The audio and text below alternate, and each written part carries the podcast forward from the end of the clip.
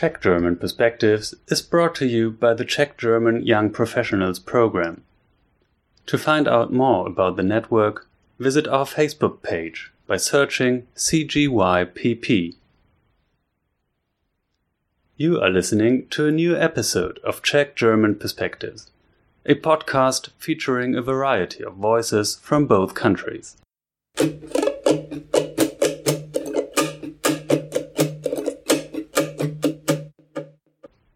We are Alex, Fabian, and Michael. and we are three participants of the 2018 Czech German Young Professionals Program. This year, the program focused on chances and challenges of digitalization. Digitalization is affecting many parts of our lives, both personal and professional. We decided to look at the impact digitalization has on our professional fields. In this podcast, we will talk about chances and challenges of digitalization with regard to Media and journalism, Development policy, and the energy industry.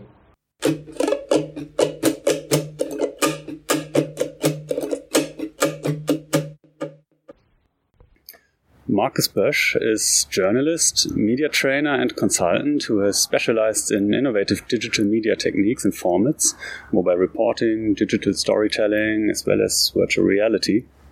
And all this makes him the perfect interview partner to speak about digitalization in the media sector. Marcus, great to have you. Yeah, thanks for having me. Good day. Uh, Marcus, if we think of music, film, or journalism, the media industry has been one of the first sectors uprooted by the internet. What can other branches learn from its experience?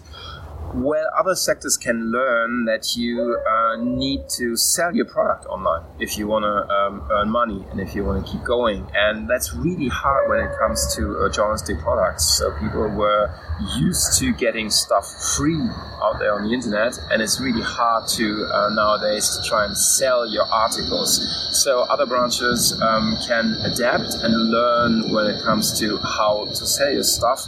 Maybe do it in a different way than most media companies did it in the beginning, just throwing out free stuff out there on the internet. And if you think back one decade or two with regard to journalism, what has been the most striking change? Well, basically, one of the most striking changes was that um, journalists are not the ones who are the gate um, keepers anymore because uh, nowadays information floats, floats freely out on the internet. You only need, need a mobile phone and internet connectivity to be a content producer. That's uh, one of the most um, most striking uh, differences to the 20th century. And apart from that, um, the mobile phone was a real, real, real um, changer because, yeah, as I said before, it's so easy to produce content and to throw it out. So maybe a new um, mm, thing is that you have to succeed in the attention economy. The day is still 24 hours long, and there's so much out there that you really need to uh, think very precisely about what you want to put out and whom you want to target with that. If companies, society, educational institutions succeed, where do you see the biggest potential of digital technologies? Well, it's totally unbelievable for someone who grew up in the 20th century that every single person on the planet with a cheap mobile phone and internet connectivity can actually uh, address the world and say something um, to the rest of the world. That's just totally new, and there's so much potential that somewhere in a little village in the middle of nowhere, people can actually watch hours and hours and hours of free educational stuff from universities like Harvard, etc.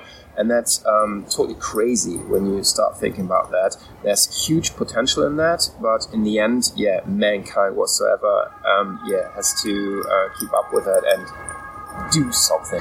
And speaking about the constant change, you mentioned devices, formats, and even dominant platforms might nowadays change within few years. And against this backdrop, what what do you tell young people who are willing to enter the media sector? Well, basically, as always, um, you have to be uh, curious and you have to um, constantly adapt to, to change, and um, you cannot take anything um, for granted. Or if you learn something now, it will possibly not be true in, in three, five, or ten years, and maybe the job that you start with um, these days will not be the job that you will be doing in 10, 15, or 20 years. So um, I would always frame that as a, a huge um, chance and possibility because when new stuff comes up, uh, you can be the one to, to frame it, and um, that again, huge chances. What are other big issues to watch when it comes to digitalization in, in the media sector or in general? Yeah, there's always um, um, um, the interesting question, and then you can always uh, hand out buzzwords like Internet of Things, artificial intelligence. Um, a lot of um, words on this buzzword list were like drones and whatsoever. Um, I think we should talk about um, emerging media because the next bright and shiny new thing is just around the corner. So, um, yeah, we should be um, curious and just play around with every little thing that um, comes around that corner and uh, find out if this is really useful to tell stories, to inform people, and to transfer knowledge. And if this is the case, good. If not, whatsoever. There will be something new coming around the corner pretty soon. That's for certain. Marcus, thank you very much for your insights. It's been a pleasure. Yeah, thanks a lot.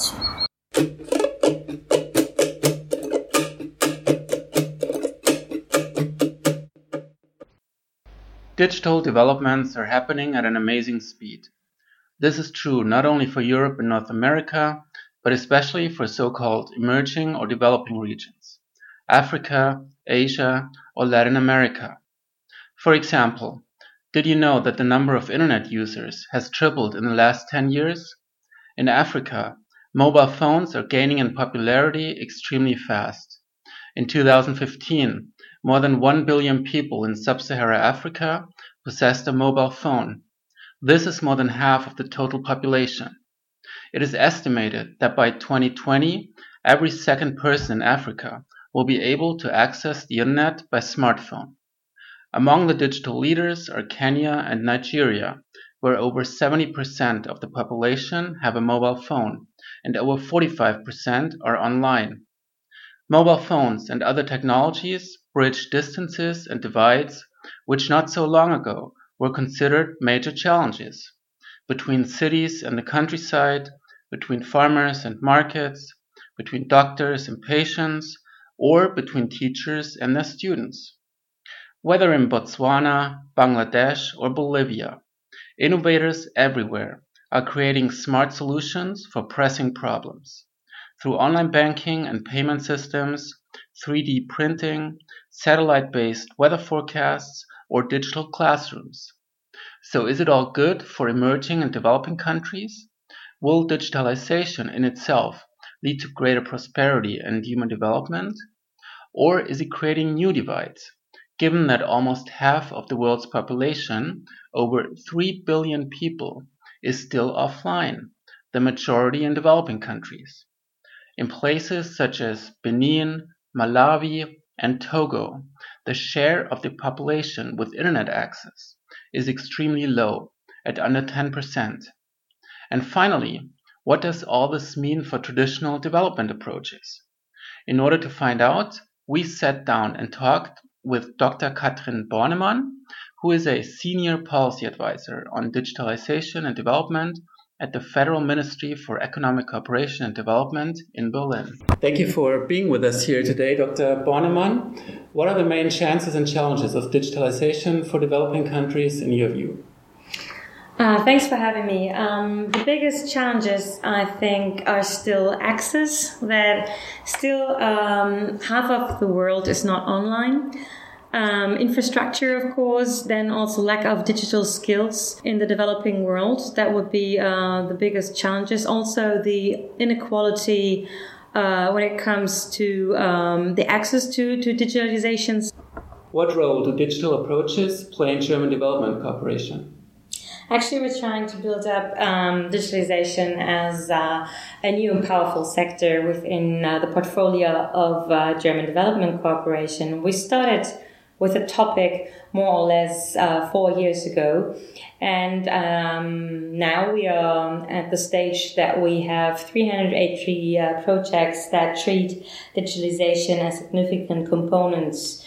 Um, we have um, some 150 million that we're spending specifically on projects focused on Africa to foster digitalization there. And we are active in every sector, saying um, sustainable uh, economic development, environment, uh, good governance, uh, education, education, health, and so on and so forth. So uh, yes, it plays a significant role, but we're still working on making uh, it even bigger. And we're trying actually to to lift up German development cooperation um, to become more modern, to become more innovative through digitalization. So to say, development cooperation 2.0. Is development cooperation becoming irrelevant as a result? I very much like that question because this is actually what we're aiming for to making us irrelevant. Um, actually, I'm a bit torn because, of course, new technologies could serve to make development cooperation more uh, irrelevant when it comes to, for example, blockchain. Uh, or when it comes to tools that um, foster transparency or to make development cooperation quicker and more cost effective? I'd say yes. We're becoming less and less important. But still, if you look at other areas such as policy framework, consultation for our partner governments, I'd say we are still very much needed. We um, are looking, for example, at um, supporting the policy dialogue, uh, Smart Africa, and to supporting our partner governments when it comes to how to use drones, how to actually use artificial intelligence, what are the risks and what are the challenges, and how these could be implemented. What measures would you like to see to realize the full potential of digitalization for sustainable development? I'd like to, um, I'd like actually private sector to play a much bigger role here. And uh, we need the private sector because we can't we can't function as a substitute for private investment. And um, we need the private sector to uh, invest in Africa, especially when it comes to the last mile, especially when it comes to infrastructure.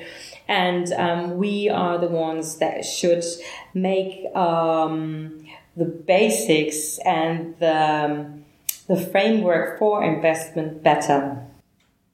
Dr. Bornemann, thank you very much. Thank you very much.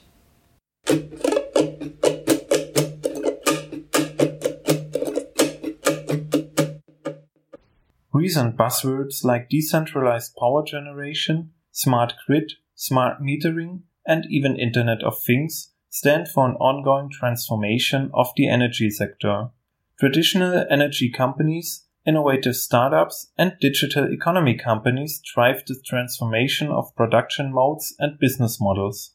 In Germany, the digitalization of the energy industry goes hand in hand with the energy transition. We have been talking with an industry expert about central trends of digitalization in the field of energy and environmental technology. Esther Frei is working with Germany's economic development agency, Germany Trade and Invest. This organization works on behalf of the German Federal Ministry for Economic Affairs and Energy and provides a wide range of information about the German business location. Esther works on topics of energy, building, and environmental technologies, and she is part of a team of specialist advisors. Esther, thank you for having us today. So, Esther, let us talk about the main chances and challenges of digitalization in the energy industry. Maybe you could start uh, with power generation. What is changing in this regard? Okay, Fabian, thank you. Um, yeah, it's changing a lot in the electricity um, market as such, but also and especially in the power generation part. Let me focus a little bit on electricity only, because energy, of course, is a vast field, and uh, digitalization plays especially a role in everything that has to do with electricity. So, uh, generation of electricity um, as as our focus, and um, there just a couple of words about energy transition because this is the basis for everything that uh, goes on in Germany. Um, Germany is aiming for replacing uh, conventional energy sources with renewable energies. This is, for example, hydropower, but uh, a lot of solar and wind currently in the system. And the share is at the moment 36%. And uh, the aim is to, to have this share growing uh, up to, or if possible, even more than 80% in 2050. So this is, let's say, the aim of Germany. And uh, this means um, renewable energy sources, and this means fluctuating energies. Because in contrast to hydropower, you can't influence if the sun is shining or, or the wind is blowing. So the electricity that you get is fluctuating, and uh, and this is where um, digitalization comes into the field. It's um, important to manage the sources and uh, the electricity production, and it's simply not very, let's say, not very good possible without digital um, products. So for power generation, let's start just simply with the wind turbine. Imagining the output of a wind turbine is uh, dependent on many things. So this is the model, it's the hub height, it's certainly the weather conditions, um, but it's also the locations. And uh, in, let's say, the perfect digital, dig- digitalized world, uh, it would for you be possible with big data to have all this information. And then, first of all, you could start with having a better planning for your uh, power plant because you would certainly choose the best model for a given location and um, have the perfect hub height and you have good planning basis for your whole project. So this is a start. So you can, let's say, increase output if you have more information, and this means big data available. And more than that, and even more important, is um, the prediction of the output of a wind power plant or a single wind uh, turbine. Because if you can predict the output, you, for example, can um, plan your maintenance time to, that you have to um, shut down the wind uh, uh, turbine. You can uh, use timeframes where you are not planning to have any um, output. So this means you can work more cost efficient. On the other hand, with um, more data available and a good prediction of your energy output, you can also um, receive more money. And this is because the system operator of the electricity system are interested in know what uh, what amounts of electricity um, is available on the market, and this means they pay higher prices for a demand of electricity if you can sell it in advance which means for the wind power uh, operator that uh, he needs to know at what time in the next days or even weeks what amounts of elect- electricity is to be produced. And with this information he can get a higher price. And uh, this is interesting for the um, operator. And this means a more cost efficient um, uh, energy transition for whole germany so this is, let's say, the generation and uh, for renewable energies is certain the case that with digitalization you are able to um, have a more effective system. So this, let's say the power production system is more effective and the whole system can be more efficient. I see. But uh, as you explained, if uh, the production is going to be uh, more decentralized and if the energy sources are going to fluctuate more, uh, what does that mean for the network? How will they have to adapt? Okay, yeah, yeah. The network is a big challenge at the moment. Renewable energy is not anymore the challenge. The network needs to, um, yeah, manage, let's say, electricity. If you have on one hand the fluctuating energies, on the other side the demand, and um, you need no, it comes to first with smart smart grids, which means that you know um, when uh, uh, what amount of electricity is going to be produced where, and the same um, for the demand side. So you know in your electricity system where there's currently a demand, and even better if you know and can predict the future when a certain demand will arise. So if you have the smart grids and grid and know um, where the demand uh, will be uh, in what what time and in what period you um, are able to manage the system using, for example, uh, storage technologies.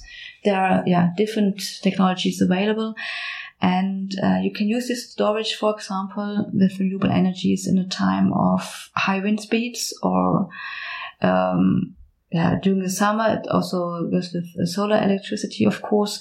Then you can store the electricity in times of um, oversupply and use this electricity in times of high demand or let's say just less wind and that uh, um, stabilizes let's say the system and uh, this is based on a lot of information of course and uh, you need a digitalized system to do all this also important in this regard is demand side management. So yes, digitalization plays a role for electricity generation, but also for the demand side because uh, with um, let's say pricing signals in a smart grid using smart meters and everything.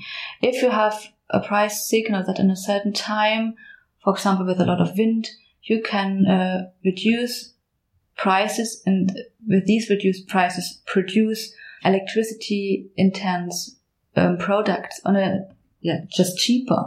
Then it's interesting for the industry to yeah to to produce to have certain processes in times of low prices and high wind speeds and um, this is something where you as um, a system operator so the one that um, managed the electricity net you can really change demand a little bit according to the generation side and uh, yeah, so demand side management as well as storage is yeah is simply two options to have a more efficient electricity system.